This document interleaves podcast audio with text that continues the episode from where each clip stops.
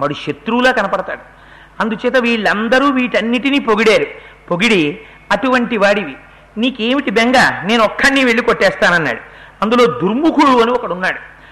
వాడు లేచి అన్నాడు వాడు పరిగ ఒకటి పట్టుకుని వచ్చాడు రావణాసురుడి దగ్గరికి. వాడి పరిగకి రక్తం కారుతోంది మాంసం అంటుకుని ఉంది. అంటే వాడు అప్పుడే కబు వాడు సభకొచ్చే ముందు కూడా వస్తూ వస్తూ కూడా ఏ జామకాయో కోసుకొచ్చేసినట్టు ఎవడో కనబడితే కొట్టేసి తినేసి ఆ మిగిలిపోయినటువంటి మాంసం రక్తంతో వచ్చాడు ఆ పిదివిని లాక్కుంటూ. ఎంత గొప్ప సభ్యతా సంస్కారాలున్న మంత్రులు రావణాసురుడికి పాపం. వాడు వచ్చి అంటాడు ఏమిటయ్యా అంత బెంగ పెట్టుకుంటావు? ఇదిగో చూసావా పరిగా దీనికి ఉన్న మాంసం చూసావా? ఒక్క ఉదుటను వెళ్ళిపోతాను ఉత్తర వెళ్ళి ఒక్క దెబ్బ కొట్టి వచ్చేస్తానన్నాడు. అంటే అందులో వజ్ర దంస్ట్రుడను ఒకడున్నాడు. వాడన్నాడు రావణ నేను నీకు ఒక్క విషయం చెప్తాను. అసలు మనిషి అన్నిటికన్నా తేలికగా ఏ పనినైనా చెయ్యాలి. బెంగ పెట్టుకోకూడదు.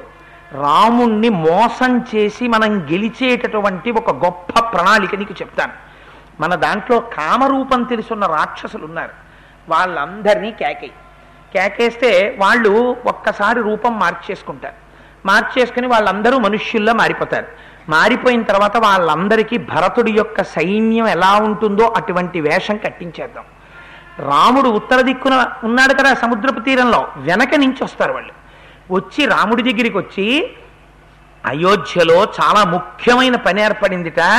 భరతుడు చాలా కష్టంలో ఉన్నాడు. అందుకని నిన్ను తొందరగా రమ్మన్నాడని రాముడి దగ్గరికి వచ్చి చెప్తారు. భరతుడి మీదున్న ప్రేమ చేత రాముడు వెనక్కి తిరిగి వెళ్ళిపోతాడు.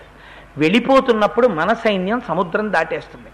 దాటేసి వెళ్ళిపోయి వెనక్కి తిరిగి వెళ్ళిపోతున్న రాముణ్ణి ప్రమత్తుడై ఉన్నవాణ్ణి యుద్ధం లేదు కదా భరతుడి దగ్గరికి వెళ్ళిపోతున్నాను కదా అనుకున్న వాణ్ణి కొట్టడం తేలిక. కొట్టేస్తుంది వానరులందరూ దిక్కులు పట్టి పారిపోతారు. యుద్ధ యుద్ధ సన్నద్ధులై లేరు కాబట్టి రామలక్ష్మణుల్ని చుట్టుక్కున సంహరించవచ్చు హాయిగా ఆనందంగా ఉండొచ్చు. దీనికి ఇంత అల్లరెందుకు?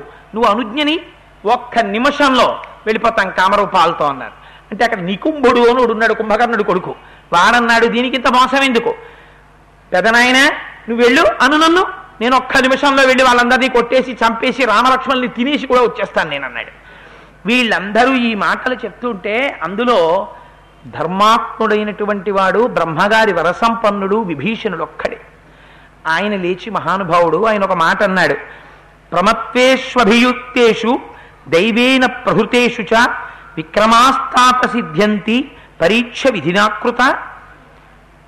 మూడు విషయాలున్నటువంటి శత్రువు విషయంలోనే ఎప్పుడూ కూడా యుద్ధానికి సిద్ధం అవ్వాలి ఒకటి ఆ రాజు ఏమరపాటుతో ఉండాలి. యుద్ధం వస్తుంది అని అనుకోకూడదు.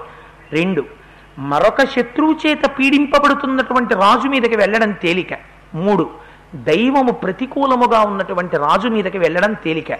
ఇవాళ మీరు రాముడి మీదకి యుద్ధానికి వెళ్ళిపోతాం యుద్ధానికి వెళ్ళిపోతామని ప్రతి పనికి మాలినవాడు లేచిపోతున్నాడు. రావణ సభ అంటే ఇలా ఉంటుంది. ఉన్న కార్యాన్ని నాశనం చేసేస్తారు వాళ్ళు. చేసేసి అందులో ప్రతివాడు లేవడం. ఎవడికి తోచిన సలహా వాడు. దానివల్ల ఏమైపోతుందంటే కార్యము ఎలా జరగాలనేటటువంటి దాని యొక్క విశేషం నశించిపోతుంది. సమర్థత పోతుంది. అలా కాకుండా ఒకవేపుకి తీసుకెళ్ళగలిగిన ఆలోచనతో నియంత్రించి మాట్లాడతాడు రామచంద్రమూర్తి. అది లోపిస్తుంది రావణుడి దగ్గర. అందుకని వీళ్ళందరూ ఇలా మాట్లాడితే విభీషణుడు అన్నాడు ఈ మూడు లోపాలు ఉన్నటువంటి రాజు మీదకి దండయాత్ర చెయ్యడం అనేటటువంటిది తేలిక. కానీ మీరందరూ రాముడి మీదకి యుద్ధానికి వెళ్ళిపోదాం యుద్ధానికి వెళ్ళిపోదాం నేను వెళ్ళిపోతాను నేను కొట్టేస్తాను నేను చంపేస్తానని ఎగురుతున్నారే? రాముడంటే మీకంత చేతకాని వాళ్ళ కనపడుతున్నాడా? అప్రమత్తం కథం తంతు విజిగీషుం బలే స్థితం జితదోషం దురాధర్షం ప్రదర్శయితుమిచ్చదా రాముడంటే ఏమనుకున్నారో? ఇవాళ యుద్ధానికి వచ్చాడు ఉన్నాడు దైవము ఆయన పట్ల అనుకూలించి ఉంది దోషం చేసిన వారు మీరు. పైగా ఆయన సర్వశాస్త్ర విశారదుడు. మీరు భరతుడి వేషాలు కట్టేసి ఇంకో వేషం కట్టేస్తే తెలియసుకోలేనంత మూర్ఖుడు కాడు జితక్రోధుడు. ఇంద్రియాల్ని నిగ్రహించుకుని ఉన్నవాడు. అటువంటి మహాత్ముడి ముందు మీ టక్కుటమారాలు ఏమి చెల్లుతాయి? ఇన్ని మాటలు చెప్తున్నారే రాముడి మీదకి నేను వెళ్ళి కొట్టేస్తాను రాముడి మీదకి నేను వెళ్ళి కొట్టేస్తానని ఇన్ని కబుర్లు చెప్తున్నారు కదా? నేను ఒక ప్రశ్న వేస్తాను జవాబు చెప్పండి అన్నాడు విభీషణుడు. సముద్రం లంఘయి సముద్రం లంఘయిత్వాతు ఘోరం నద నదీపతిం కృతం హనుమతా కర్మ దుష్కరం తర్కయేతవ నది నద నదీంపతి అన్నారు. నదములు అంటే పశ్చిమ దిక్కుకు ప్రవహించేటటువంటి వాటిని నదములు అంటారు. తూర్పు దిక్కుకు ప్రవహించేటటువంటి వాటిని నదులు అంటారు. తూర్పు దిక్కుకు ప్రవహించేటటువంటి నదులకి పశ్చిమ దిక్కుకు ప్రవహించేటటువంటి నదములకు రెండింటికి భర్త అయినటువంటి వాడు సముద్రుడు. ఆ సముద్రుణ్ణి నూరు యోజనముల సముద్రాన్ని దాటి ఈవలి ఒడ్డుకి నిన్న హనుమ వచ్చారు. వచ్చే లంకా పట్టణాన్నంతటినీ కాల్చేశారు. నిన్నటి రోజున మీ అందరు ఇంచేశారు. ఎందుకు పట్టుకోలేకపోయారు హనుమని? ఇక్కడికి వచ్చిన వాణ్ణి ఇన్ని లక్షల మంది ఇన్ని కోట్ల మంది ఉన్న చోట మీరు పట్టుకోలేకపోయారు. మీరందరూ ఇవాళ ప్రభు దగ్గర నిలబడి నేనెళ్ళి కొట్టేస్తాను నేనెళ్ళి కొట్టేస్తాను నేనెళ్ళి చంపేస్తాను నేనెళ్ళి తినేస్తాను. నువ్వు అంతవాడివి నువ్వు ఇంతవాడివి అని చెప్తున్నారు. మీ అందరూ పనికొచ్చే మంత్రులే. ఇవి మీరు చెప్పవలసిన మాటలే. అసలు మీ మాటల వెనకాతల సమయోచితజ్ఞం కానీ ఆలోచన కానీ విచక్షణ కానీ ఏమైనా ఉందా ఈ మాటలకి? పైగా బాలాన్యప అపరిమేయాని వీర్యాన్ని చ నిశాచరా పరేషాం సాహసావజ్ఞ నకర్తవ్యా కథంచన. ఎప్పుడూ కూడా యుద్ధానికి వెళ్ళే ముందు శత్రు సైన్యం యొక్క బలం ఎలా ఉంటుంది అన్నది జాగ్రత్తగా అంచనా వెయ్యాలి. అందులో పక్షపాత బుద్ధి ఉండకూడదు. శత్రువుకి ఇంత బలం ఉంది అని అంచనా కట్టుకుని తత్తుల్యం మనం కాము అనుకుంటే వేరొక పద్ధతిని అనుసరించాలి. శత్రువు కన్నా మనకి బలం ఉన్నది అనుకుంటే ఆనాడు యుద్ధానికి వెళ్ళాలి. అసలు శత్రువు బలం ఏమిటో ఎంతమంది వస్తున్నారో ఎవరెవరిటువంటి వారో అందులో ఎంతమంది ఉన్నారో మీరెవరైనా ఏమైనా అంచనా కట్టారా? ఏమీ తెలియదు. మీ అందరు ఏం చెప్తున్నారు? నేను వెళ్ళిపోతాను చంపేస్తాను నేను వెళ్ళిపోతాను చంపేస్తాను. ఎవరి మానాన వాళ్ళు ఈ మాట మాట్లాడేవారే? కించ రాక్షస రాజస్య రామేణా రామేణాపకృతం పుర అజహార జనస్థాన యస్య భార్యాం యశస్విన. మీరు ఒక్క మాట ఆలోచించండి. రాముడు యుద్ధానికి వచ్చాడు ఇవాళ. రాముడు యుద్ధానికి రావలసినటువంటి అవసరం ఎందుకు వచ్చింది రాముడు యుద్ధానికి వచ్చాడంటే రామచంద్రమూర్తి యొక్క భార్య అయిన మహాపతివ్రత సీతమ్మ తల్లిని మా అన్నగారైన రావణాసురుడు ఎత్తుకొచ్చాడు. ఎత్తుకొచ్చి అశోకవనంలో పెట్టాడు. పెట్టడం వల్ల రాముడు తన భార్యని విడిపించుకోవడానికి యుద్ధానికి వస్తున్నాడు. ధర్మం ఎవరి పట్ల ఉంది ధర్మం రాముడి పట్ల ఉంది ధర్మం ఎక్కడుంటే దేవతలు అక్కడుంటారు. దేవతల అనుగ్రహం ఎవరికి ఉంటుంది? రాముడికి ఉంటుంది. మీరు ఎలా యుద్ధానికి వెళ్ళిపోదాం అనుకుంటున్నారు రాముడి మీద? పైగా రాముడు రాముని భార్య సీతమ్మని నేను నిష్కారణంగా అపహరించలేదు. ఖరదూషణల్ని సంహరించాడు రాముడని నువ్వు అంటావేమో. ఖరోయద్యతి వృత్తస్తు రామేణ నిహతోరణే అవశ్యం ప్రాణినాం ప్రాణ రక్షితవ్యా యథాఫలం ఆ రోజున పద్నాలుగు వేల మంది రాక్షసులకు నాయకుడైనటువంటి కరుడు దూషణుడు మొదలైనటువంటి వాళ్ళు రామచంద్రమూర్తి మీదకి యుద్ధానికి వెళ్ళి మితిమీరినటువంటి స్థితిలో ప్రవర్తించారు. ప్రవర్తిస్తే తనని తాను రక్షించుకోవడం అనేటటువంటిది ఏ ప్రాణికైనా ధర్మం కనుక ఆనాడు మహానుభావుడు రామచంద్రమూర్తి పద్నాలుగు వేల మందిని నిగ్రహించాడు. కానీ ఇవాళ మీరు యుక్తాయుక్త విచక్షణ చెయ్యకుండా రాముడు ఎందుకు యుద్ధానికి వచ్చాడో ఆలోచించకుండా రాముడి మీదకి యుద్ధానికి వెళ్ళిపోతామని బయలుదేరుతున్నారు. ఇది కాదు మీరు చెయ్యవలసింది. ఇప్పుడు మనం చెయ్యవలసినటువంటి పని వేరొకటి ఉంది. ఏ రకంగా చూసినా రాముడిదే పై చెయ్యి. రాముడు ముందు ఎవ్వరూ నిలబడలేరు. రాముడే యుద్ధానికొచ్చి కోదండంలో బాణాల్ని తొడిగినటువంటి రోజున ఈ లంకాపట్టణం నిలబడదు. రావణుడు కాదు కదా పదివేల మంది రావణాసురులు నిలబడలేరు. నేను యథార్థం చెప్తున్నాను. లంకకి ఉపద్రవం రాకూడదు రాక్షసులకి ఉపద్రవం రాకూడదు రావణుడు కుశలంగా ఉండాలనుకుంటే రాజుకి మంత్రి చెప్పవలసినటువంటి సలహా చెప్పాలి అనుకుంటే ఒక్కటే ఒక్క సలహా ఉంది. ఏతన్నిమిత్తం ఏతన్నిమిత్తం వైదేహీ భయం న సుమహత్ భవేత్ అహృతాసా పరిత్యాద్య కలహార్థే కృతేన కిం? ఏ సీతమ్మ తల్లి కారణంగా ఇటువంటి కలహం వస్తోందో ఆ సీతమ్మ తల్లిని తీసుకెళ్ళి రామచంద్రమూర్తికి అప్పజెప్పి వచ్చేస్తే రాముడు యుద్ధానికి రాడు. అట్నుంచటి వెళ్ళిపోతాడు భార్యని తీసుకుని. వెళ్ళిపోతే ఇంకా లంకాపట్టణానికి ఏ ప్రమాదమో ఉండదు. తప్పు చేసింది మనం. ఆ తప్పుని సమర్థించుకోవడానికి ఇన్ని కోట్ల మందిని ఫణంగా పెట్టడం మంచిది కాదు. యుద్ధానికి వెళ్ళకూడదు. నా మాట వినండి. అందుచేత సీతమ్మ తల్లిని తిరిగి ఇచ్చేసేయండి అన్నాడు. ఈ మాటలు విన్నాడు రావణాసురుడు. ఈ మాటలు వినగానే ఒక్కసారి ఆ చుట్టూ కూర్చున్న మంత్రులందరితో అన్నాడు. తను లేచి వెళ్ళిపోయాడు. అంటే ఏమైంది? తను అక్కడ కూర్చున్నది మంచి మాట వినడానికి కూర్చోలేదు. తను కూర్చున్నది యథార్థమునకు ఇటువైపు మాట అటువైపు మాట కూడా విని ఏ మాట ఎందు బలం ఉందో నిర్ణయించవలసి వచ్చిందనుకోండి ఇప్పుడు మీరు నిష్పక్షపాతంగా ఒక శ్రోతగా కాకుండా ఒక మంచి రావణాసురుడిగా సింహాసనంలో కూర్చున్నారనుకోండి విభీషణుడు చెప్పిన మాటలు ప్రహస్తాదులు చెప్పిన మాటలు కూడా బేరీజు వేయవలసి వచ్చిందనుకోండి మీరు ఎవరు చెప్పిన మాట యథార్థము అని అంగీకరించాలి. విభీషణుడు చెప్పిన మాట యథార్థము అని అంగీకరించాలి. కానీ విభీషణుడు చెప్పిన మాట యథార్థము అని అంగీకరించాలి అంటే తన దోషం అంగీకరించాలి. సీతమ్మని తీసుకెళ్ళి రామచంద్ర ప్రభువుకు అప్పజెప్పాలి అప్పజెప్పాలి. వాడు దేని చేత కాలిపోతున్నాడంటే కామము చేత కాలిపోతున్నాడు. కాలిపోతున్న వాడికి శరీరం పోయినా కూడా వాడికి ఆ కామం వదలదు అందుకే వాడు సీతమ్మ తల్లిని తిరిగి ఇవ్వడానికి వాడికి ఇష్టం లేదు. దీని మీద చర్చ ఇంకా పెరిగితే ఈ మంచి మాట మిగిలిన మంత్రులు కానీ సమర్థిస్తే అందరూ కలిసి నిజమే రావణ సీతమ్మని తీసుకెళ్ళి ఇచ్చేయి అంటే రేపు పొద్దున్న ప్రమాదం వస్తుందని అర్ధంతరంగా సభని వాయిదా వేసి లేచి వెళ్ళిపోయాడు వాడు.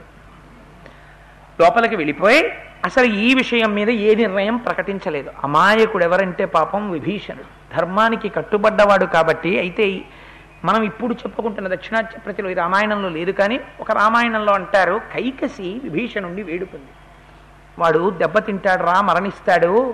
వెళ్ళి రావణుడికి నాలుగు మంచి మాటలు చెప్పరా అని కైకసి వేడుకుంటే విభీషణుడు మళ్ళీ వెళ్ళాడు అన్నారు. కానీ మనకి ఇప్పుడు మాత్రం ఈ ప్రతిని అనుసరించి మనం దక్షిణ భారతదేశంలో అనుసరిస్తున్న రామాయణ ప్రతిలో బయలుదేరి ఆ విభీషణుడు ఉదయాన్నే రావణాసురుడు ఉండేటటువంటి గృహానికి వెళ్ళాడు అంతఃపురానికి. అడిగితే అబ్బో చాలా అట్టహాసంగా ఉంది. కొన్ని వేల మంది స్త్రీలు తిరుగుతున్నారు. స్వస్తివాచకాలు వినపడుతున్నాయి. అక్కడ బ్రాహ్మణులు ఎన్నో పూజలు చేస్తున్నారు. అగ్నికార్యాలు జరుగుతున్నాయి. చూశాడు. పూజితాం దధిపాత్రైశ్చ సర్పిర్భి సుమనోక్షతై మంత్ర వేద విదో విప్రాం దదర్శ సుమహాబల అక్కడ ఆ అగ్నిగుండాలున్నాయి. హోమం జరుగుతున్నాయి. పెరుగుంది. అక్షతలున్నాయి. పువ్వులున్నాయి. వీటన్నిటితోటి స్వస్తివాచకం చేసి రావణాసురుడికి జయం కలగాలని అక్కడ ఉన్నటువంటి బ్రాహ్మణులందరూ కూడా రకరకాలైనటువంటి హోమాలు చేస్తున్నారు.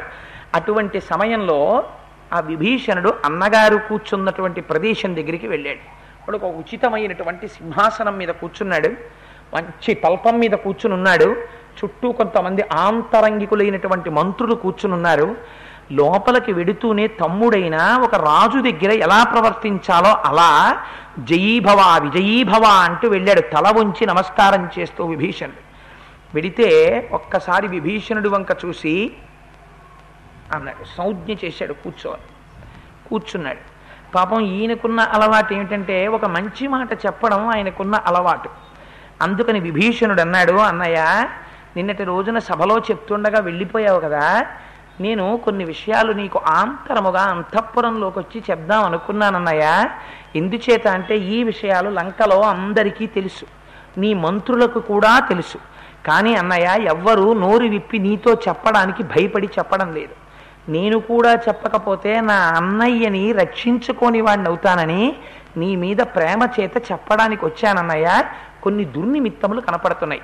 నువ్వు సీతమ్మ తల్లిని ఏ రోజున అపహరించి లంకా పట్టణానికి తీసుకొచ్చావో ఆనాటి నుంచి కనపడుతున్నాయి. సస్ఫులింగ సధూమార్చి సధూమ కలుషోదయ మంత్ర సంధుక్షితోప్యగ్ని నసమ్య అభివర్ధతే. ఎప్పుడైనా హోమం చేద్దామని చెప్పి తీసుకెళ్ళి నాలుగు పుల్లలు ఆ హోమగుండంలో వేస్తే ప్రారంభం నుంచి కూడా అగ్ని పెద్ద పెద్ద కీలలతో పైకి రావట్లేదు. పొగ చుట్టుముట్టి ఉంటోంది. ఎప్పుడూ కూడా అగ్ని కాంతివంతంగా పైకి రావట్లేదు. ఏ హోమగుండంలో అగ్నిహోత్రము కూడా పొగతోనే ఉంటుంది. ఇవాళ నేను ఈ మాట అన్నాను అని మీరు మరోలా అనుకోకండి. చాలా చోట్ల యజ్ఞయాగాది క్రతువులు కానీ హోమాలు కానీ చేస్తే అన్నిటికన్నా నిర్లక్ష్యం దేని మీద అంటే హోమంలో వాడేటటువంటి పుల్ల మీద. ఉపనయనాలు చేస్తూ ఉంటారు వివాహాలు చేస్తూ ఉంటారు. అన్నిటికన్నా పట్టించుకోని విషయం దేని మీద పట్టించుకోరంటే బ్రహ్మగారు రాసిచ్చే లిస్టులో పుల్ల ముక్కలు ఉంటాయి పుల్ల ముక్కల గురించి ఎవ్వరూ పట్టించుకోరు. అది ఎవరికో ప్రమాయిస్తారు ఎవరే నాలుగు పేర్లు పట్టరారా?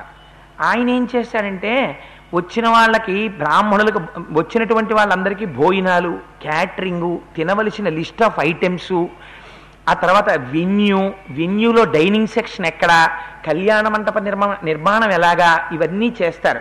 అసలు నిజంగా నీ కూతురు యొక్క అభ్యున్నతిని కటాక్షించేటటువంటి దేవతల యొక్క అనుగ్రహం ఎక్కడి నుంచి వస్తుందో తెలిసి? ఆ హోమగుండంలోంచి వస్తుంది. హోమగుండంలోంచి రావాలంటే అగ్నిహోత్రపు కీలలు సరిగ్గా రావాలి. అందులోంచి పొగ రాకూడదు. ఈ తెచ్చిన వాడు ఏం చేస్తాడంటే పచ్చి పుల్లలు అట్టుకొస్తాడు ఇంకా మీరు చూడండి నేను అన్నానని కాదు అక్కడ నుంచి చిత్తక్షోభ ప్రారంభం. ఆ కర్పూరం వేస్తుంటారు పాపం ఆ బ్రహ్మగారు ఉపబ్రహ్మగారు ఆ చుట్టుపక్కల ఉన్న వాళ్ళు వీళ్ళందరూ ఫూ ఫూ అని దాన్ని ఊతుంటారు ఇంకా. అది ఇలా మంట వస్తుంది అంతే పొగొచ్చేస్తుంది. ఓ పక్క నుంచి ఏం చేస్తారంటే సరే ఇవాళ యజ్ఞోపవీతం ఒంటి మీద ఉన్న పెళ్ళి కొడుకులు బనీనిప్పుకుని వివాహానికి కూర్చోవడానికి సిగ్గు. లాల్చీలు వేసుకుని కోట్లు వేసుకుని కూర్చుంటున్నారు అగ్నిహోత్రం వరకు ఎందుకు? యజ్ఞోపవీతం ఒంటి మీద ఉన్నవాడు అగ్నికార్యం చేస్తూ వివాహం చేసుకునేటప్పుడు చొక్కా బనీ ఉత్తరీయం వేసుకుని చక్కగా పట్టు ఉత్తరీయం వేసుకుని రెండు వైపులా దోపుకుని కూర్చోలేవు. ఉత్తరీయం వేసుకోరు కోట్లు వేసుకొని. సంప్రదాయం అది. అలా అగ్నికార్యం చెయ్యొచ్చా? నీకు శుభం వస్తుందా రమ్మంటే? ఇంట్లో జరగమంటే జరుగుతుందా మంగళం? ఎంత అపచారం అది. అలా కూర్చొని అగ్నిహోత్రం చెయ్యడం. అలా చెప్పే తండ్రి లేడు. అలా చెప్పే మామగారు లేరు. అలా కూర్చుంటే మేము చేయించమండి. మాకు వరుణి ఇచ్చేసేయండి. మేము చేస్తాం. మీరు పక్కన కూర్చోండి అని చెప్పగలిగినంత ధైర్యం ఉన్న స్థితిలో ఇవాళ పురోహితులు లేరు. అందుచేత రోజు రోజుకి రోజు రోజుకి వైవాహిక జీవితాలు కుటుంబాలు దెబ్బతింటున్నాయంటే ఎందుకు దెబ్బతినవు? ప్రమాదాలు ముంచుకురావు చెయ్యకూడని పనులు చేస్తే? అందుకని చెప్తున్నాడు విభీషణుడు. అగ్నిహోత్రంలో పొగలు కమ్మి వస్తున్నాయి. అగ్నిహోత్రంలోకి హోమంలోకి ఏదైనా సమర్పించినా ఆ పొగ చేత ఆవరింపబడి ఉంటోంది. అందుచేత స్ఫులింగములు పైకి కనపడుతున్నాయి. స్ఫులింగములు అంటే నిప్పురవ్వలు. ఆ నిప్పురవ్వలు పైకి పైకి పైకి పైకి వస్తున్నాయి. ఇదో ప్రత్యక్ష రామాయణం ఏదో పక్షి కూస్తోంది. సరే అందుచేత అగ్నిష్టేష్వగ్నిశాలాసు తథా బ్రహ్మస్థలీషు చ సరీసృపాణి దృశ్యంతే హవ్యేషు చ పిపీలికాహ అన్నయ్య అగ్నిశాలలోకి వేదం చదువుకునేటటువంటి శాలలోకి పూజాగృహంలోకి పావు రాకూడదు. ఈ మూడు చోట్లలోకి విశేషంగా పావులు వస్తున్నాయి అన్నిటినీ మించి ఎప్పుడైనా తెల్లవారి లేచిన తర్వాత హోమం చేద్దామని పాయసం కానీ లేకపోయినట్టయితే తేనె కానీ ఇలాంటి పదార్థాలు అక్కడ పెట్టుకుంటే ఎప్పుడు పట్టేస్తున్నాయో తెలియట్లేదు. వాటి నిండా చీమలు పడిపోయి ఉంటున్నాయి. ఇవన్నీ కూడా అమంగళకరమైనటువంటి శకునములు. అందుచేత పరిస్థితి ఇలా ఉంది. గవాం పయాంసి స్కన్నాని విమదా వీరకుంజరా దీనమశ్వాహ ప్రహేషంతే నచ గ్రాసాభినందిన. ఆవు పాలు తీసి తీసుకొచ్చి పెట్టగానే ఆవు పాలు విరిగిపోతున్నాయి. ఏనుగులు మదజలాలు కారకుండా అలా నిలబడిపోయి ఉండిపోతున్నాయి. గుర్రాలు సకిలించేటప్పుడు ఉత్సాహంగా సకిలించట్లేదు. చాలా దీనంగా సకిలిస్తూ కందుల వెంట నీరు కారుస్తున్నాయి. ఖరోష్ట్రాశ్వకరారాజన్ భిన్న రోమాహ స్రవంతిన న స్వభావేవ తిష్టంతే విధానైరపి చింతితా. గాడిదలు కంచర గాడిదలు ఒంటెలు వీటి మీద ఉండేటటువంటి వెంట్రుకలు తమంత తాముగా ఊడి పడిపోతున్నాయి. అలా వెంట్రుకలు ఊడి పడిపోయిన తర్వాత అవి చూడ్డానికి చాలా భయంకరంగా ఉంటున్నాయి. అందుచేత పశువైద్యుల్ని తీసుకొచ్చి వాటికి వైద్యం చేయించిన ఈ జాతి మృగాలకి వేటికి కూడా ఒంటి మీద వెంట్రుకలు నిలబట్టం లేదు. వాయుసా సంఘస క్రూరా వ్యవహరంతి సమంతత సమావేతాశ్చ దృశ్యంతే విమానాగ్రేషు సంఘష ఎక్కడి నుంచి వస్తున్నాయో తెలియదు కాకులు గుంపులు గుంపులుగా వస్తున్నాయి. గుంపులు గుంపులుగా కాకులు వచ్చి చెట్ల మీదో ఎక్కడో కూర్చోవట్లేదు. ఇళ్ళ యొక్క విమానముల మీద కూర్చుంటున్నాయి. కూర్చుని అదే పనిగా అరుస్తున్నాయి కాకి గుంపులు. అలా అరవడం చేత ప్రమాదం దగ్గరికి వచ్చేస్తోంది అని తెలిసిపోతోంది. తదేవం పైగా వీటన్నిటికీ తోడు ప్రతిరోజు గ్రద్దలు ఎగురుతూ వచ్చి నిర్మానుష్యమైన ప్రదేశములలో వాలవలసినటువంటి గ్రద్దలు ఇళ్ళ మీద కూర్చుంటున్నాయి. రాత్రివేళ అయ్యేటప్పటికీ తెల్లవారేటప్పటికీ అరణ్యంలో ఉండేటటువంటి నక్కలు ఊరి పొలిమేరలకు వచ్చి లంకాపట్టణం వంక చూసి పెద్దగా ఏడుస్తూ అరుస్తున్నాయి. క్రూరమైన మృగాలన్నీ భయంకరమైనటువంటి ధనులు చేస్తున్నాయి. అందుచేత అన్నయ్య నా మాట విను. నేను ఒక యథార్థమైన విషయం చెప్తున్నాను. తదేవం ప్రస్తుతే కార్యే ప్రాయశ్చిత్తమిదం క్షమం రోచతే యది వైదేహి రాఘవాయ ప్రదీయతాం. సీతమ్మ తల్లిని తీసుకువెళ్ళి మనం రామచంద్రమూర్తికి అప్పచెప్పేద్దాం. ఏ సీతమ్మని తెచ్చిన తరువాత ఇటువంటి దుష్టమైనటువంటి నిమిత్తములు కనపడుతున్నాయో అటువంటి నిమిత్తములు ఉపశాంతి పొందాలంటే సీతమ్మని తిరిగి ఇచ్చేద్దాం అన్నాడు. అనేసరికి విభీషణుడు వంక కొర్ర కొర్ర చూశాడు. పొద్దున్నే ఇంటికి వచ్చి మళ్ళీ మొదలెట్టాడు రా వీడు సతాయింపని. అని అన్నాడు భయం న పశ్యామి కతశ్చిదప్యహం నరాగవ ప్రాప్స్యతి జతు మైథిలీం సురై సహేంద్రైరపి సంగత కథం మామాగ్రత స్వాస్యతి లక్ష్మణాగ్రజ. నీకెక్కడ కనపడుతున్నాయిరా ఇవన్నీ? ఎక్కడా కనపట్టలేదు లక్కలం ఒక్క మాటతో తేల్చేశాడు. ఈయన ఇంత తల కొట్టుకు చెప్తే ఎక్కడ చూసావు ఇవన్నీ? ఎక్కడ లేవు లక్కల. ఈ శకునాలు ఏమీ కనపట్టలేదు. ఇంకొక విషయం చెప్పనా? దేవేంద్రుణ్ణి కూడా తీసుకుని రాముడు వచ్చిన యుద్ధానికి సీతమ్మని తిరిగి ఇవ్వను. అందుచేత నువ్వు ఇక్కడి నుంచి బయలుదేరి వెళ్ళిపోవచ్చు. సీతమ్మని ఇవ్వనన్నదే నా నిర్ణయం అని చెప్పాడు. ఏం చేస్తాడు పాపం విభీషణుడు? ఒకటికి రెండు మాటలు చెప్పాడు అప్పుడే మళ్ళీ ఇంటికి వచ్చి తల వంచుకుని తిరిగి వెళ్ళిపోయాడు. వెళ్ళిపోయిన తర్వాత కబురొచ్చింది. సభభూవ కృశో రాజా మైథిలీ కామమోహిత అసమ్మానాచ్చ సుహృదాం పాప పాపేన కర్మణ. ఎక్కడి నుంచి తరువుకుంటూ అశుభం వచ్చేస్తుందో చెప్పేస్తున్నారు మహర్షి. తన కుటుంబం నాశనం అయిపోవడానికి తన బిడ్డల యొక్క కన్యాదానం చెయ్యడానికి తను పీటల మీద కూర్చోనేటటువంటి అదృష్టాన్ని పోగొట్టుకోవడానికి తనని అకాల మృత్యువు వచ్చి పట్టుకోవడానికి హేతు ఎక్కడుందో చెప్పేస్తున్నారు ఇవాళ. ప్రమాదం ఎక్కడి నుంచి పొంచి వచ్చింది? మనస్సు నిరంతరము పరకాంతయందుండుట చేత చాలా మంచివాడైనటువంటి సోదరుడు వచ్చి చెప్పిన మంచి మాట వినకపోవడము చేత రావణాసురుడు రోజు రోజుకి కృషించిపోవుచున్నాడు అన్నారు మహర్షి. రెండు జ్ఞాపకం పెట్టుకో. ఇవి రెండు పరమ ప్రమాదకరమైనటువంటి లక్షణములు. అని అంతటి వాడు నశించిపోవడానికి దగ్గర పడిపోతున్నాడు. ఒక్కసారి కబురు చేశాడు అందరికీ. మీ మీ అందరూ బయలుదేరి సభామంటపానికి రావాలన్నాడు. తనకు గొప్ప రథం ఎక్కాడు. దానికి చంద్రమండల సన్నిభమైనటువంటి గొడుగు పట్టారు. మళ్ళీ పక్కన నిలబడ్డారు. వింజామరలు వీస్తున్నారు. సభామంటపానికి వెళ్ళాడు. ఎక్కడున్న వాళ్ళు అక్కడి నుంచే గబగబా బయలుదేరి రకరకాలైనటువంటి రథాలు రకరకాలైనటువంటి వాహనాలు ఎక్కువచ్చేశారు అందరినీ సభామంటపంలో కూర్చోపెట్టాడు. కూర్చోపెట్టి ఒక మాట అడిగాడు. నేను సీతమ్మ తల్లిని అపహరించి తీసుకొచ్చినటువంటి మాట పరమవాస్తవం తీసుకొచ్చిన తరువాత ఈ విషయం కుంభకర్ణుడికి తెలియదు. కుంభకర్ణుడు నిద్రపోతున్నాడు. నేను తీసుకొచ్చినప్పుడు వాడు నిద్రపోతున్నాడు. లేచున్న వాళ్ళకి నువ్వు చెప్పావా? ఎప్పుడూ చెప్పలేదు. నిద్రపోతున్నట్ట అందుకుని కుంభకర్ణుడికి చెప్పలేదుట. ఎందుకని ఇప్పుడు వాడి అవసరం వస్తోంది వీడికి. రాముడు వస్తే తక్కువ కాదని వీడికి తెలుసు అందుకని కుంభకర్ణుడు అవసరం ఉంది. అందుకని సభకి పిలిపించాలి. తనొక్కడు విడితే కుంభకర్ణుడు ఏమైనా అంటాడేమో అని భయం అందుకని సభకి పిలిపిస్తున్నాడు. ప్రహస్త వెళ్ళి కుంభకర్ణుడిని తీసుకురా అన్నాడు. కుంభకర్ణుడిని తీసుకురమ్మని ఆ తర్వాత సభలో ఉన్నటువంటి వారందరినీ కూర్చోమన్నాడు. పాపం విభీషణుడితో సహా అందరూ గబగబా తమ నామములు చెప్పుకుని పేరు చెప్పి నమస్కారం చేసి ఆయా ఆసనముల మీద కూర్చున్నారు. కొంతమంది కింద కూర్చున్నారు. అందరూ కూర్చున్న తరువాత సభామంటపాన్ని ఉద్దేశించి వీడు ఒక చిత్ర విచిత్రమైనటువంటి విషయాన్ని చెప్పాడు.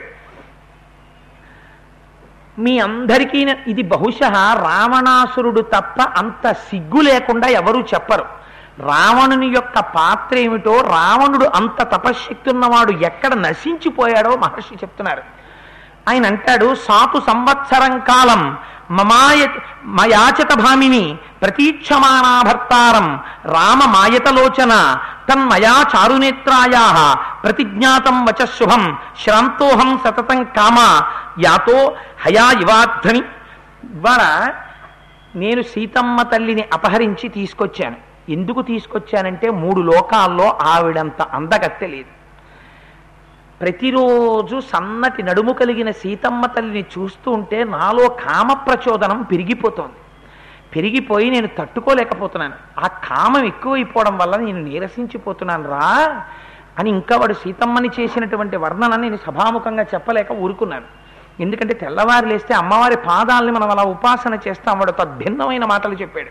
రాక్షస ప్రవృత్తి అంటే ఎక్కడుంటుందో చూపించారు పెద్దలు. అందుకని నాకు ఆ సీతమ్మ పట్ల కామం ఎక్కువైపోయిందని సభలో వాడు ఒక అబద్ధం చెప్పాడు. సాకు సంవత్సరం కాలం మమాయ మయాచ మమాయాచత భామిని అన్నాడు. నేను సీతమ్మని అపహరించి తీసుకొచ్చిన తరువాత రాముడు ఒకవేళ తిరిగి వస్తాడేమో ఒక్క సంవత్సరం కాలం చూద్దామని సీతమ్మనని అడిగింది అన్నాడు. ఒక సంవత్సరం కాలం వరకు నీ శయ్య నేను ఎక్కను అంది. అందుకని సంవత్సరం గడువు పోన్లే అడిగింది కదా అని ఇచ్చాను అన్నాడు. సీతమ్మ అడిగిందా సంవత్సర కాలం వరకు నా భర్త వస్తారేమో చూస్తాను ఒక సంవత్సరం టైం ఇయ్యని ఆవిడ అడిగిందా వీడిని అడిగితే వీడు టైం ఇచ్చాడా? సభాముఖంగా తన మంత్రుల్ని తన వారిని ఎంత తప్పుత్రోవ పట్టించాడో చూడండి. అంటే ఎందుకు భయపడుతున్నాడు? విభీషణుడు చెప్పాడు దుర్నిమిత్తాలన్నీ కనపడుతున్నాయని. ఈ మాట వ్యాప్తి చెందితే రావణుడి వల్లే మనకి మృత్యు వస్తోందని మిగిలిన వాళ్ళు భయపడకుండా ఉండడం కోసమని ఆవిడ నా పట్ల విముకురాలు అయ్యుంటే కదా ప్రమాదం రావడం ఒకవేళ భర్త వచ్చేస్తాడేమో ఈ లోపల లేనిపోని ఉపద్రవం అని ఒక్క ఏడాది చూద్దాం అని ఆవిడంది. అందుకని నేను టైం ఇచ్చాను కాబట్టి ఆ ఏడాది కూడా ఆగలేక కామంతో ఎంత కొట్టుకుపోతున్నానో తెలుసా? నీరసపడిపోయానని చెప్పుకున్నాడు కంతకన్నా దురాత్ముడు ఒక రాజు ప్రపంచంలో ఎక్కడుంటాడు? ఎంత దౌర్భాగ్యుడో మీరు ఆలోచించండి ఇంకా. ఇది రావణాసురుని యొక్క వృత్తం. దీన్ని చాలా గొప్పగా చాలా అందంగా తీసుకొచ్చి ఆవిష్కరిస్తే అది ఋషి హృదయం అవుతుందా? ఒక్క నాటికం అందుకని ఇలా చెప్పి కుంభకర్ణుణ్ణి ఇతరులైనటువంటి మంత్రుల్ని అందరినీ పిలిచాడు. పిలిస్తే అందులో కుంభకర్ణుడు అన్నాడు ఏమయ్యా నువ్వు చేసినటువంటి పని పరమ తప్పు. ఇప్పుడు మమ్మల్ని అందరినీ పిలిచి సీతమ్మని ఎత్తుకొచ్చాను ఏం చెయ్యను ఏం చెయ్యనంటావేమిటి ఇది ఎప్పుడు అడగాలి? అపహరించే ముందు అడగాలి మమ్మల్ని. అడిగితే పోలేరా పట్రారా అంటే మేము ఆ మాటకి నిలబడతాం. పట్టుకురావద్దురా అన్నా కూడా ఆ మాటకి నిలబడతాం. పట్టుకొచ్చేయడం పట్టుకొచ్చేసావు పది నెలల నుంచి తీసుకెళ్ళి అశోకవనంలో పెట్టావు. ఇప్పుడు మమ్మల్ని తీసుకొచ్చి ఏం చేద్దాం ఏం చేద్దాం అంటే ఏం చేస్తావు? ఇచ్చేయమంటే ఇచ్చేస్తావా? ఎలాగో ఇవ్వవు. న్యాయేన రాజకార్యాన్ని ఎక్కరోతి దశానన నస సంపత్యసే పశ్చ నిశ్చితార్థమతి నృప. ఒక రాజు తను ఒక నిర్ణయం చేసే ముందే న్యాయాన్యాయములను బాగా ఆలోచించాలి. చేసి నిర్ణయం చెయ్యాలి.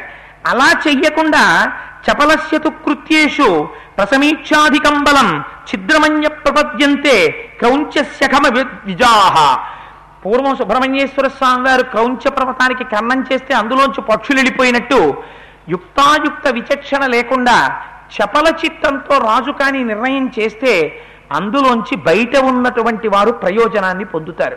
ఇవాళ నువ్వు తొందరపడి సీతమ్మని తీసుకొచ్చేసావు ఇంకా నీ అదృష్టం బాగుంది కాబట్టి విషం తిన్న అన్నవాడు బతికున్నట్టు విషం తిన్న విషంతో కలిసిన అన్నం తిన్నవాడు బతికున్నట్టు ఇంకా రాముడి చేతిలో చచ్చిపోకుండా బతికున్నావు.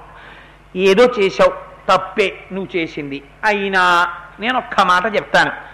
సరే ఇంక ఇంత బెంగెట్టుకుని ఓహో ఇలా బాధపడిపోకు. హాయిగా లోపలికి వెళ్ళి ఆ మద్యం తాగి నీ కాంతలతో సుఖంగా విహరించు. నేనున్నాను కదా ఇంద్రుణ్ణి కూడా ఓడించగలను. నేను వెడతాను. వెళ్ళి ఆ రామలక్ష్మణులు ఇద్దరినీ సంహరించి చాలా ఆకలిగా ఉంది ఆ వానరులందరినీ తినేసి వచ్చేస్తాను. అందుకని నేను బయలుదేరుతాను ఇంకా నువ్వేమీ బెంగ పెట్టుకోకుండా హాయిగా కూర్చో అన్నాడు. అంటే ఇందులో రావణాసురుడు ఎంత గొప్పవాడో వాడికి మంత్రులు అసలు అటువంటి ఆలోచనలు చెప్పచ్చో చెప్పకూడదో రావణ సభ అంటే ఎలా ఉంటుందో ఎప్పుడైనా ఎవరింట్లో కానీ ఒక మిత్రుడి పక్కన నలుగురు నించున్నప్పుడు కానీ ఇలాంటి ప్రసంగాలు కానీ వాళ్ళ మధ్యలో జరుగుతున్నాయనుకోండి ఇలాంటి మాటలు ఆ నలుగురి మధ్యలో జరుగుతున్నాయనుకోండి మీరు ఉత్తర క్షణం నిస్సందేహంగా ఒక నిర్ణయం తీసేసుకోవచ్చు. ఇంకా మీరు ఎప్పుడూ వారిని మా ఇంటికి రెండని పిలవక్కర్లేదు. అయ్యా మా ఇంటికి ఒకసారి వస్తుండండి అని మీరు అడగక్కర్లేదు. ఇంకా మీరు వారింటికి వెళ్ళక్కర్లేదు. రామాయణం హామీ ఇస్తోంది. మీరు ఆ స్నేహాన్ని అక్కడతో ఆపేసేయచ్చు. నలుగురు కలిసి ఉన్నప్పుడు కూడా మర్యాదకి కట్టుబడి మాట్లాడేటటువంటి వాడెవడున్నాడో వాణ్ణి స్నేహితుడిగా ఉంచుకో. లేకపోతే పరమ ప్రమాదం ముంచుకొస్తుంది.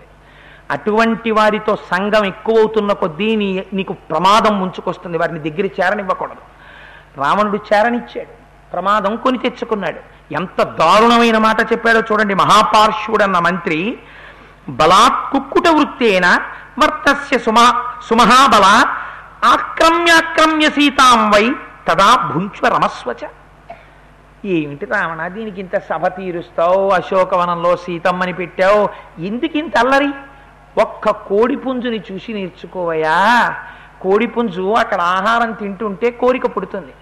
అరణ్యంలోకి వెళ్ళి ఎవడో తేనె అంతా తీసుకున్న తర్వాత అక్కడ పెట్టుకుని చూస్తూ కూర్చున్నట్ట తాక్కుండా అలా ఉంది నీ పరిస్థితి. కోడిపుంజ ఏం చేస్తుంది? కోరిక కలిగిందా? కోడి పెట్టని వెంట తరుగుతుంది. తరిమి బలాత్కారంగా కోడి పెట్టను అనుభవిస్తుంది. అలా నువ్వు కూడా ఆక్రమించి ఆక్రమించి సీతమ్మను అనుభవించు. నీకెవరు అడ్డొస్తారని అడిగాడు. అడిగితే పరమ సంతోషపడిపోయాడు రావణాసురుడి మాటకి. ఈ రకమైన ప్రవృత్తి ఈ రకమైన మాటలు ఉన్న చోట ఇలాంటి మాటలు ఉండగానే హర్షవదనంతో మాట్లాడుతూ నీ స్నేహితుడు నీకు కనబడితే ఖండించి దారిలో పెట్టు. దారిలోకి రాకపోతే వదిలే. వాడిని ఇక దగ్గరికి రానివ్వకు. నీ జీవితం వృద్ధిలోకి రావాలంటే. దగ్గరికి పిలిచాడు వాడిని పిలిచి ఏవముక్తస్తదా రాజా మహాపార్శ్వేన రావణ తస్య సంపూజయన్ వాక్యం ఇదం వచనమబ్రవీత్. గొప్ప ఆలోచన చెప్పావురా మహాపార్శ్వుడా ఉండదగ్గవాడి ఇలావా అన్నాడు. అని దగ్గరికి పిలిచి లాగి లెంపకాయ కొట్టాలి. మానేసి ఒరే నువ్వు చెప్పాలరా నాకు? నీకు గురువుని నేను ఇలాంటి వాటిల్లో.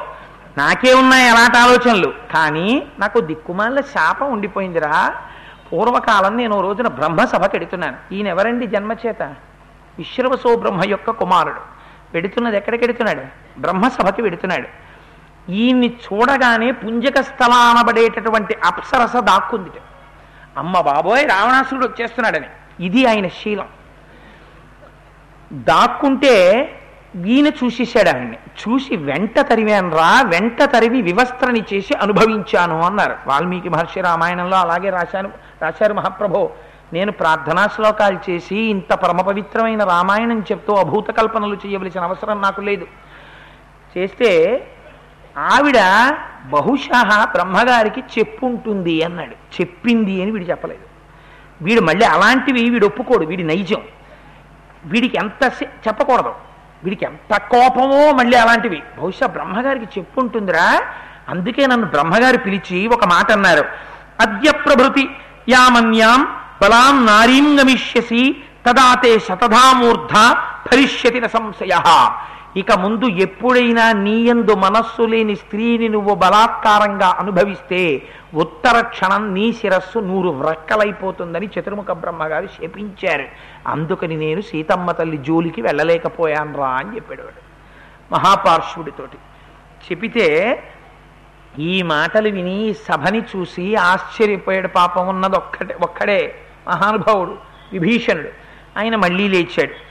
లేచి ఇంకా ఈసారి బాధ తట్టుకోలేకపోయాడు.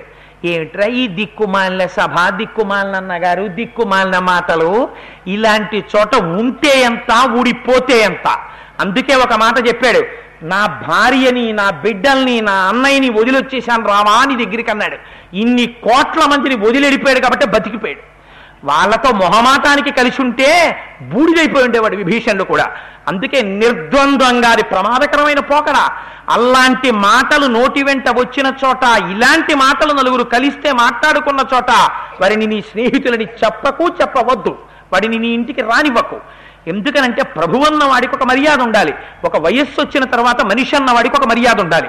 యాభై ఏళ్ళు ఒంటికి వచ్చిన తరువాత నా స్నేహితుడు ఒక ఊరు వెడుతూ ఉంటే కోటేశ్వరారు నేను అకస్మాత్తుగా ఊరెళ్ళవలసి వస్తోంది. తెల్లవారుజామున వెళ్ళిపోతున్నానండి. మా అమ్మాయిని ఒక్క నాలుగు రోజులు మీ ఇంట్లో పెట్టుకోండి అని ఎంతో సంతోషంగా తీసుకొచ్చి వాళ్ళ అమ్మాయిని నా ఇంట్లో దింపి వెళ్ళగలిగితే నేను బతికున్నట్టు లెక్క మిత్రుడిగా. అంతేకాని అయ్యో పిల్లని ఎక్కడ పెడదాం? పరీక్షలు అన్న ఆలోచన వస్తే అమ్మో వాడి ఇంట్లో పెట్టడమే. వద్దు వద్దు. అనిపించింది అనుకోండి వాడికి యాభై ఏళ్ళు వస్తే ఎవడికి కావాలి? అరవై ఏళ్ళు వస్తే వాడికి కావాలి? వాడు ఎంత సంపాదిస్తే ఎవడికి కావాలి? వాడు బతికి చచ్చినట్టు లెక్క. ఎందుచేత వాడికి యుక్తాయుక్త విచక్షణ తెలియదు. ఒకరికి ఆశ్రయం ఇవ్వలేడు. అంత కామ ప్రచోదనం పొందిన వాడి వాళ్ళ రావణసుడి పరిస్థితి అంతే. ఆ రావణుడు ఎక్కడో ఉండడు. అందుకే రావణుడి కాష్టం రగులుతూనే ఉంటుంది. ఆ స్థితిలో నువ్వు ఉండి నీ మిత్రుల చేత నువ్వు అలా శంకింపబడితే ప్రమాదమే. ఎందుకు శంకిస్తారు? నీ నోటి మాట వల్ల శంకిస్తారు నీ ప్రవర్తన వల్ల శంకిస్తారు. నీ నోటి వెంట ఎప్పుడూ గౌరవంగా మర్యాదగా మాట్లాడి మర్యాదగా బ్రతకడం నీకు అలవాటైతే సంతోషిస్తుంది సమాజం. గర్విస్తాడు నీ స్నేహితుడు. నాకు ఇటువంటి స్నేహితుడు ఉన్నాడు అని. అటువంటి మిత్రుడు ఉండడం బలం. అందుకని రామాయణంలో రావణాసురుడి పాత్రని అడ్డుపెట్టి చూపిస్తున్నారు. ఎవరిని విడిచిపెట్టాలో మనకి. అందుకని విభీషణుడు ఈ మాట విన్నాడు.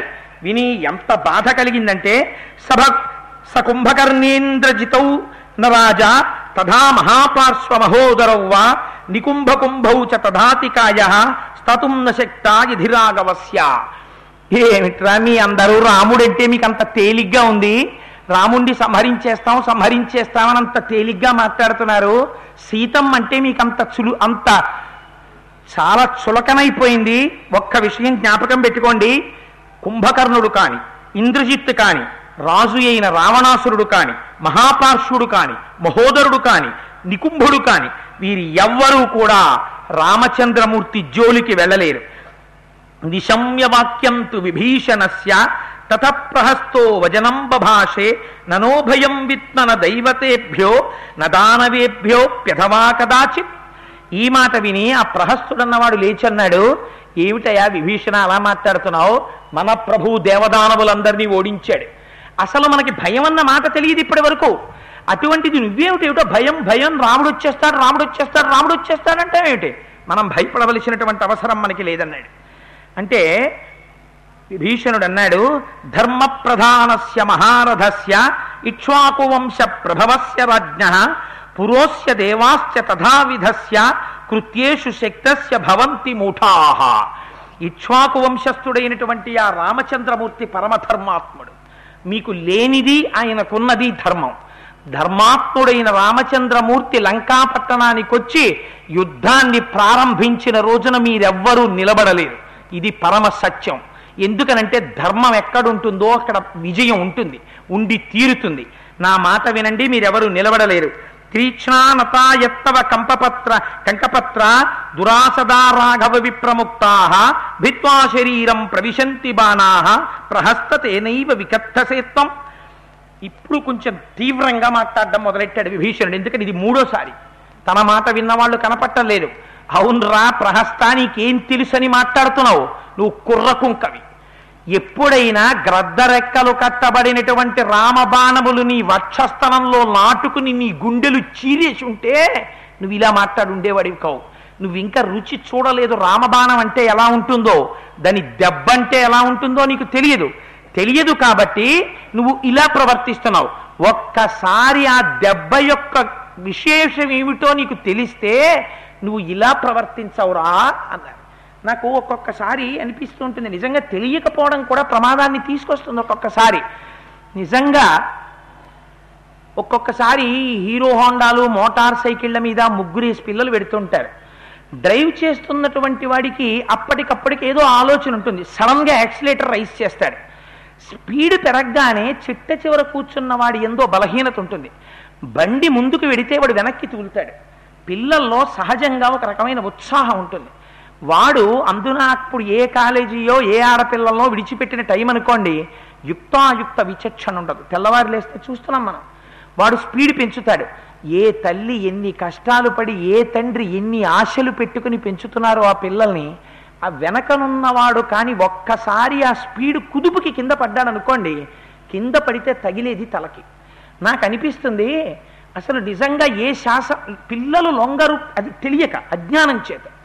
ఇన్ని వాలంటరీ ఆర్గనైజేషన్స్ ఉంటాయి నిజంగా స్లైడ్స్ తోటి ఒక చిన్న పిక్చర్ తయారు చేసి కాలేజెస్కి తీసుకెళ్ళి ముగ్గురు కానీ మోటార్ సైకిల్ రైడ్ చేసి స్లిప్ అయితే పడిపోతున్నప్పుడు తల ఎక్కడ తగులుతుందో తల అలా తగిలినటువంటి పేషెంట్ల పరిస్థితి హాస్పిటల్లో ఎలా ఉంటుందో ఒకసారి పిచ్చెక్కిపోతే ఇంకా జీవితం ఎలా ఉంటుందో ఒకసారి సెరిబ్రల్ హెమరేజ్ వచ్చి వాడు మరణిస్తే ఏ కుటుంబాలు ఎలా నాశనం అయిపోయాయో ఏ తల్లి అలా శూన్యంలోకి చూస్తూ ఇంక జీవితం అంతా ఉండిపోయిందో ఏ తండ్రి జీవితం మూడువారిపోయిందో ఒక్కసారి స్లైడ్స్తో తీసుకెళ్ళి ఎక్స్ప్లెయిన్ చేస్తూ పిల్లలకి చూపిస్తే I have got the highest confidence.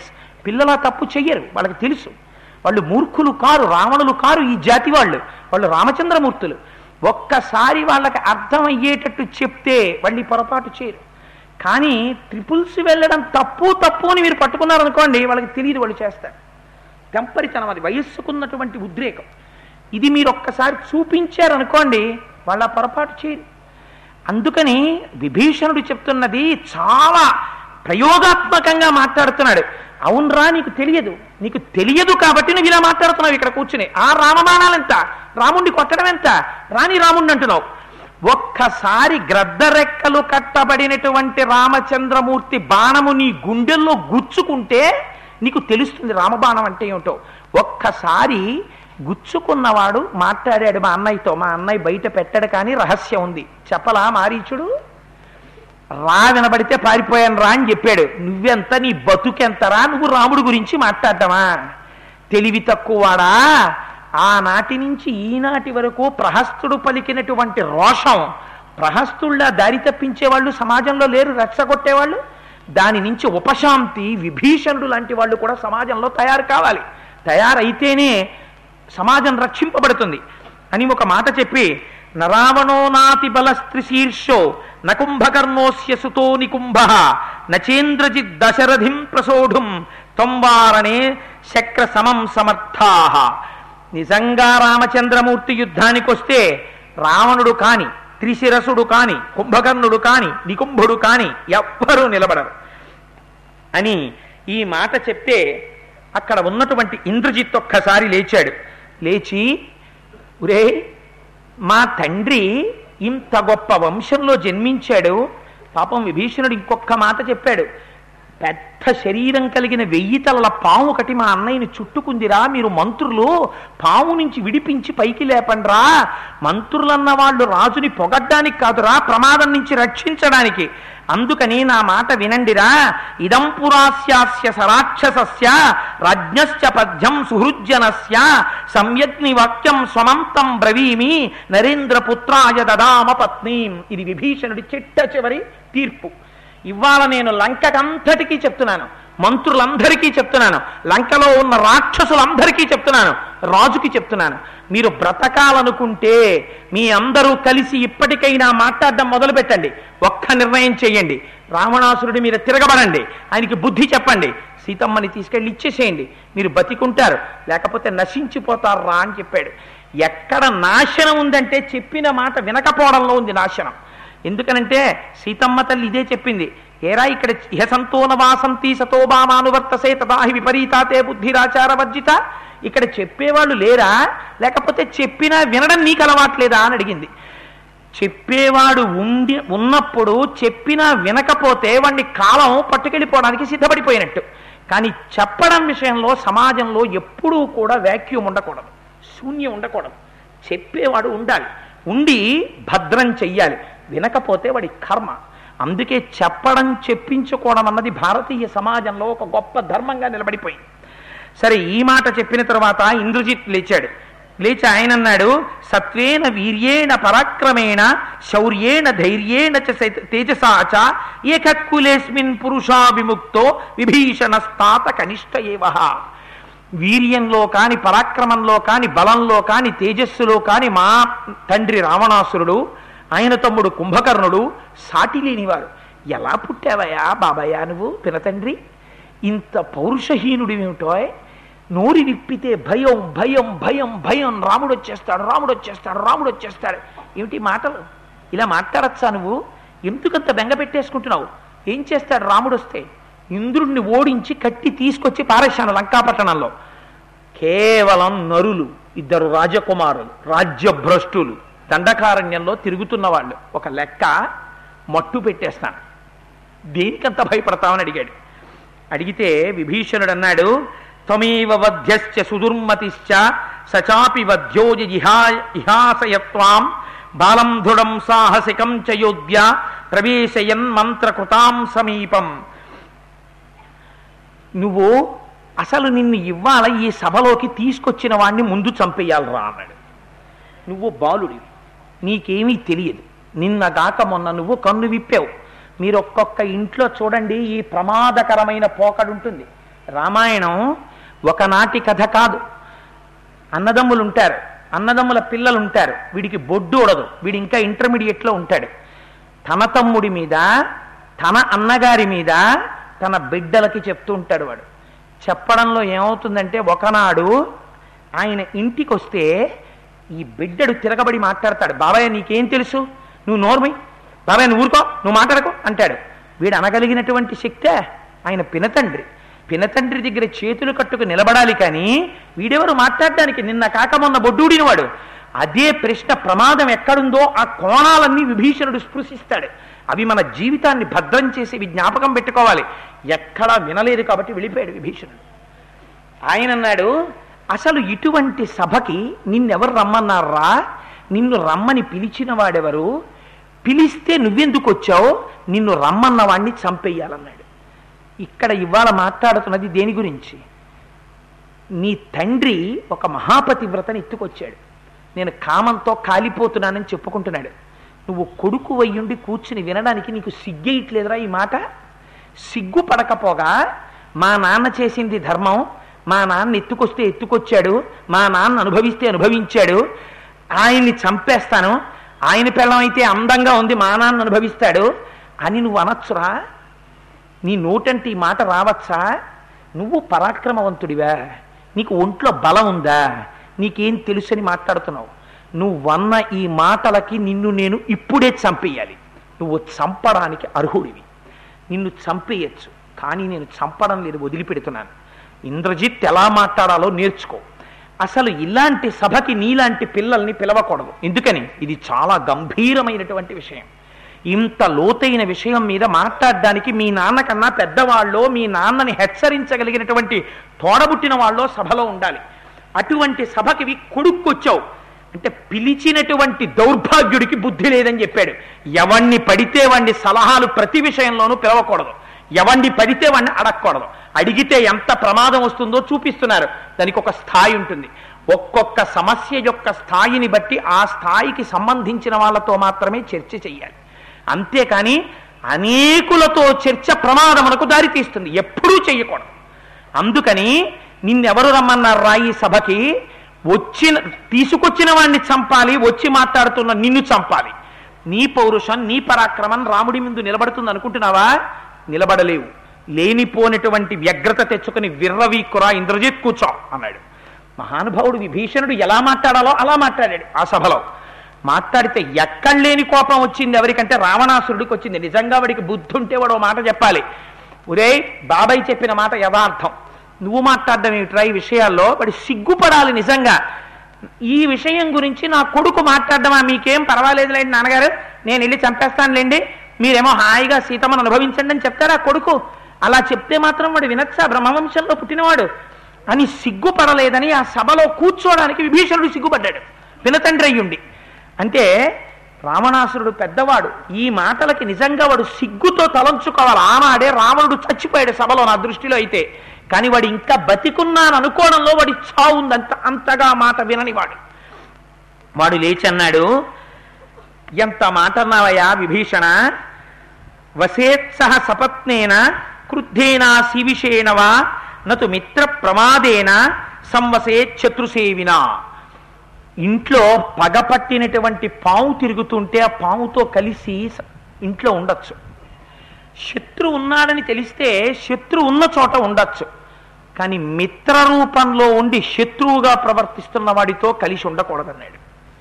ఇంత మంచి మాట చెప్పినటువంటి విభీషణుడు వాడికి మిత్ర రూపంలో ఉన్నటువంటి శత్రువుగా కనపడ్డాడు కనపడి ఒక మాట చెప్పాడు పూర్వం ఒక ఏనుగు చాలా ఏనుగులు ఒక సరోవరంలో ఉండేవి వాటిని పట్టుకోవడానికి వచ్చారు అప్పుడు ఏనుగులు కొన్ని మాటలు చెప్పాయి. ఆ మాటలు నేను నీకు చెప్తాను జ్ఞాపకం పెట్టుకో ఒక్కసారి గుర్తు తెచ్చుకో విభీషణ అన్నాడు. నాగ్నిర్యాన్ని శాస్త్రాన్ని నన పాశా భయావహాహ ఘోరా స్వార్థ ప్రయుక్తాస్తు జ్ఞాతయోనో భయావహాహ ఆ ఏనుగులు అన్నాయిట మనకి అగ్ని వల్ల భయం లేదు. పాశాల వల్ల భయం లేదు. నీటి వల్ల భయం లేదు. మనకి భయం మన జాతి వాళ్ళ వల్లే అన్నైట ఎందుకని? అంటే ఏనుగుని పట్టుకోవడానికి ఒక గమ్మత్తు చేస్తారు. ఏనుగుని పట్టుకునే వాళ్ళు ఒక పెద్ద గొయ్యి తవ్వుతారు. దాని మీద పుచ్చిపోయినటువంటి వెదురు బొంగులు పెడతారు. పెట్టి దాని మీద సజీవంగా ఉందా అన్నటువంటి ఏనుగును ఒక దాన్ని బొమ్మ చేసి తీసుకొచ్చి అక్కడ పెడతారు. పెట్టి దాని ఒంటికి కొంచెం జిగురైన పదార్థం రాస్తారు. రాస్తే ఏనుగులు ఏం చేస్తాయంటే దూరం నుంచి ఏనుగుని చూస్తాయి బొమ్మని. చూసి ఏనుగు అనుకుంటాయి. ఏనుగుకి కండూతి ఉంటుంది దురద. అందుకని ఆ ఏనుగు ఏం చేస్తుందంటే నడుచుకుంటూ ఏనుగు దగ్గరికి వస్తుంది. ఒకవేళ ఈ కర్రలు విరగవేమోనని పక్కన ఏనుగు బొమ్మ పెడతారు. ఇది ఏం చేస్తుందంటే ఆ ఒళ్ళు ఆ ఏనుగుకేసి రాసుకుందామని జిగురుగా ఉంటుంది కదా అది అంటుకుంటుంది. అందుకని దానికేసి ఒళ్ళు ఇలా రుద్దుకుంటుంది. రుద్దుకోణంలో పైకి కిందకి ఊగుతుంది. ఊగడంలో ఆ కర్రలు విరిగి గోతులో పడిపోతుంది. పడిపోయిన తర్వాత ఇహ కొన్నాళ్ళు ఆహారం పెట్టరు. నీరసించిపోతుంది.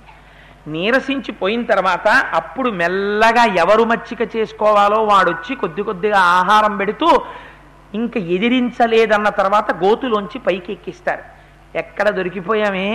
మనలాంటి ఏనుగు బొమ్మ చూసి ఏనుగులు పతనమైపోతున్నాయి. అందుకని విభీషణ మా జాతి వారే మాకు శత్రువులని ఆనాడు ఏనుగులు చెప్పాయి నిన్ను చూస్తే నాకు ఆ మాట నిజమనిపిస్తోంది.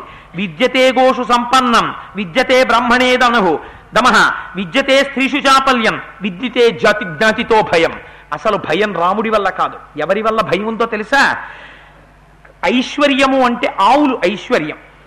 దమము తపస్సు అంటే ఎవరితో తెలుసా? బ్రాహ్మణులే తపస్సు. చాపల్య బుద్ధి ఉండేది ఎక్కువ ఎవరి దగ్గరో తెలుసా? స్త్రీల దగ్గరే. భయం ఉండేది ఎవరి దగ్గరో తెలుసా? జ్ఞాతుల వల్ల. నువ్వు నా తోడ పుట్టినవాడివి కదా నీ వల్లే భయం వస్తోంది. ఎందుచేత అంటే జ్ఞాతికి ఒక లక్షణం ఉంటుంది. తోడ పుట్టినవాడు చాలా అభివృద్ధిలోకి వచ్చేస్తే వాడు సమస్త లోకముల చేత పొగడపడుతుంటే వీడు చూడలేడు.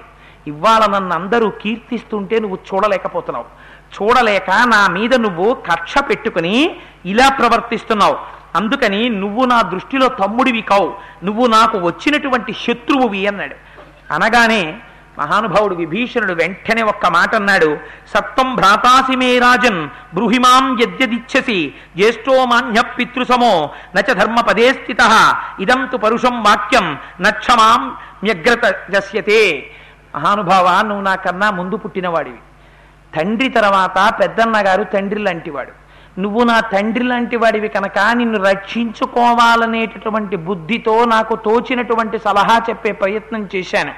నాకన్నా పెద్దవాణ్ణి అధిక్షేపించాలన్న కోరిక నాకు ఎన్నడూ లేదు. ఒకవేళ ఆ చెప్పడంలో నా మాటలలో ఏదైనా పొరపాటుగా పలికి ఉండి ఉంటే ఆ వ్యగ్రతకి నన్ను క్షమించు. అని సులభా పురుషారాజన్ సతతం ప్రియవాదిన అప్రియస్యతు పద్యస్య వక్త్రాశ్రోత చతుర్లభ. నిన్ను పొగుడుతూ నిన్ను గోతులోకి దింపేవాళ్ళు తప్పుడు సలహాలు చెప్పేవాళ్ళు చాలా మంది దొరుకుతారు.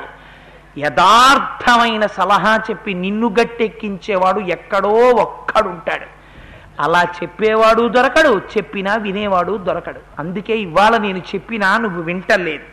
అని తస్మన్ తన్మర్షయతు యచ్చోక్తం గురుత్వాద్ధిద్దమిచ్చత ఆత్మానం సర్వధా రక్ష. పురీం చేమాం సరాక్షసాం. స్వస్తితేస్తు గమిష్యామి. సుఖీభవ వినా.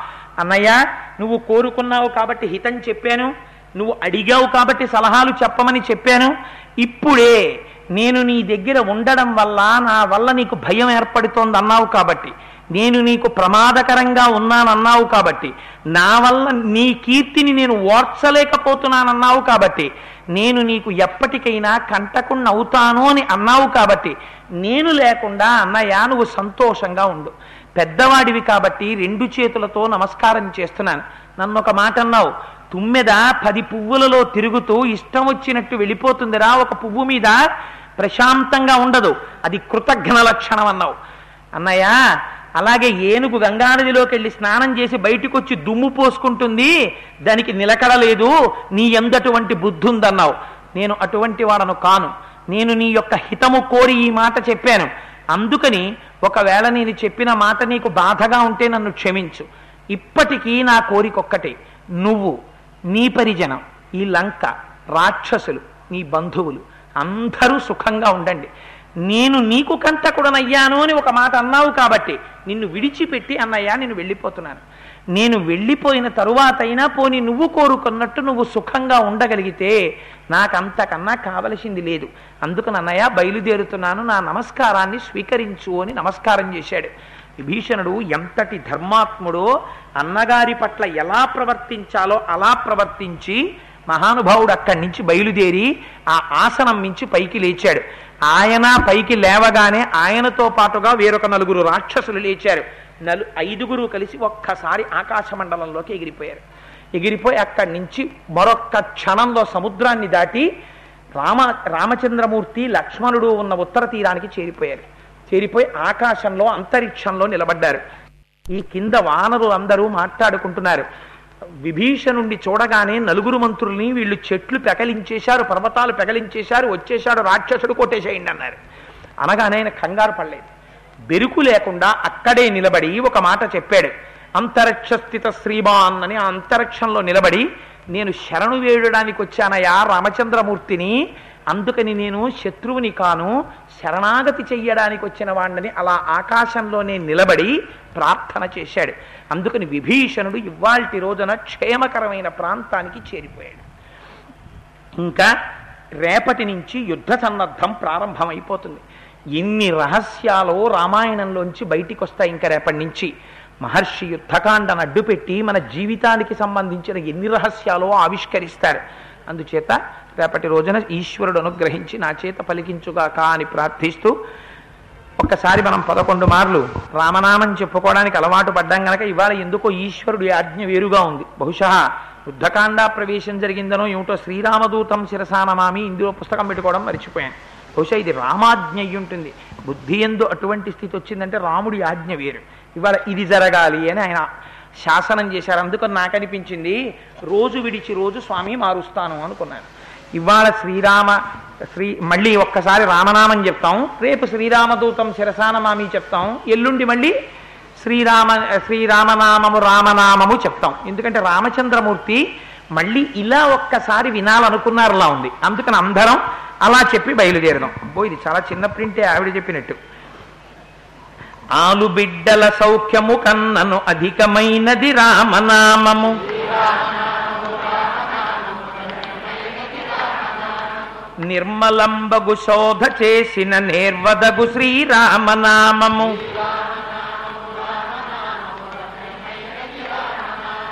తుంటరీ కామాదులను మంట కలుపునది శ్రీరామనామము. మేరుగిరి శిఖరాగ్రమందున మెరయుచున్నది శ్రీరామనామము.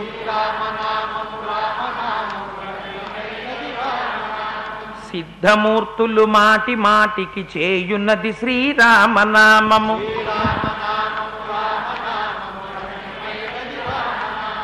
వెంట తిరిగడి వారికెల్లను కంటి పాపే రామనామము.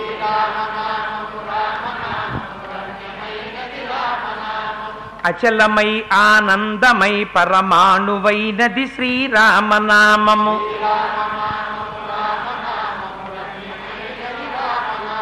రజతగిరిపతికి నెప్పుడు రమ్యమైనది శ్రీరామనామము.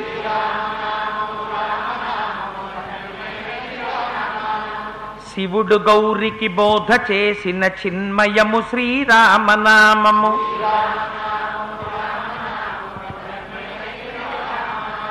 మోక్షమివ్వగ కర్త తానై మ్రోగుచున్నది శ్రీరామనామము. పెద్దలను ప్రేమించు వారికి ప్రేమనిచ్చును శ్రీరామనామము.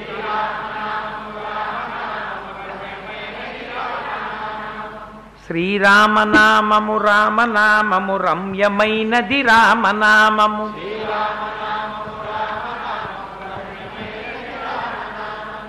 సర్వం శ్రీ ఉమామహేశ్వర పరబ్రహ్మార్పణమస్తు. స్వస్తి.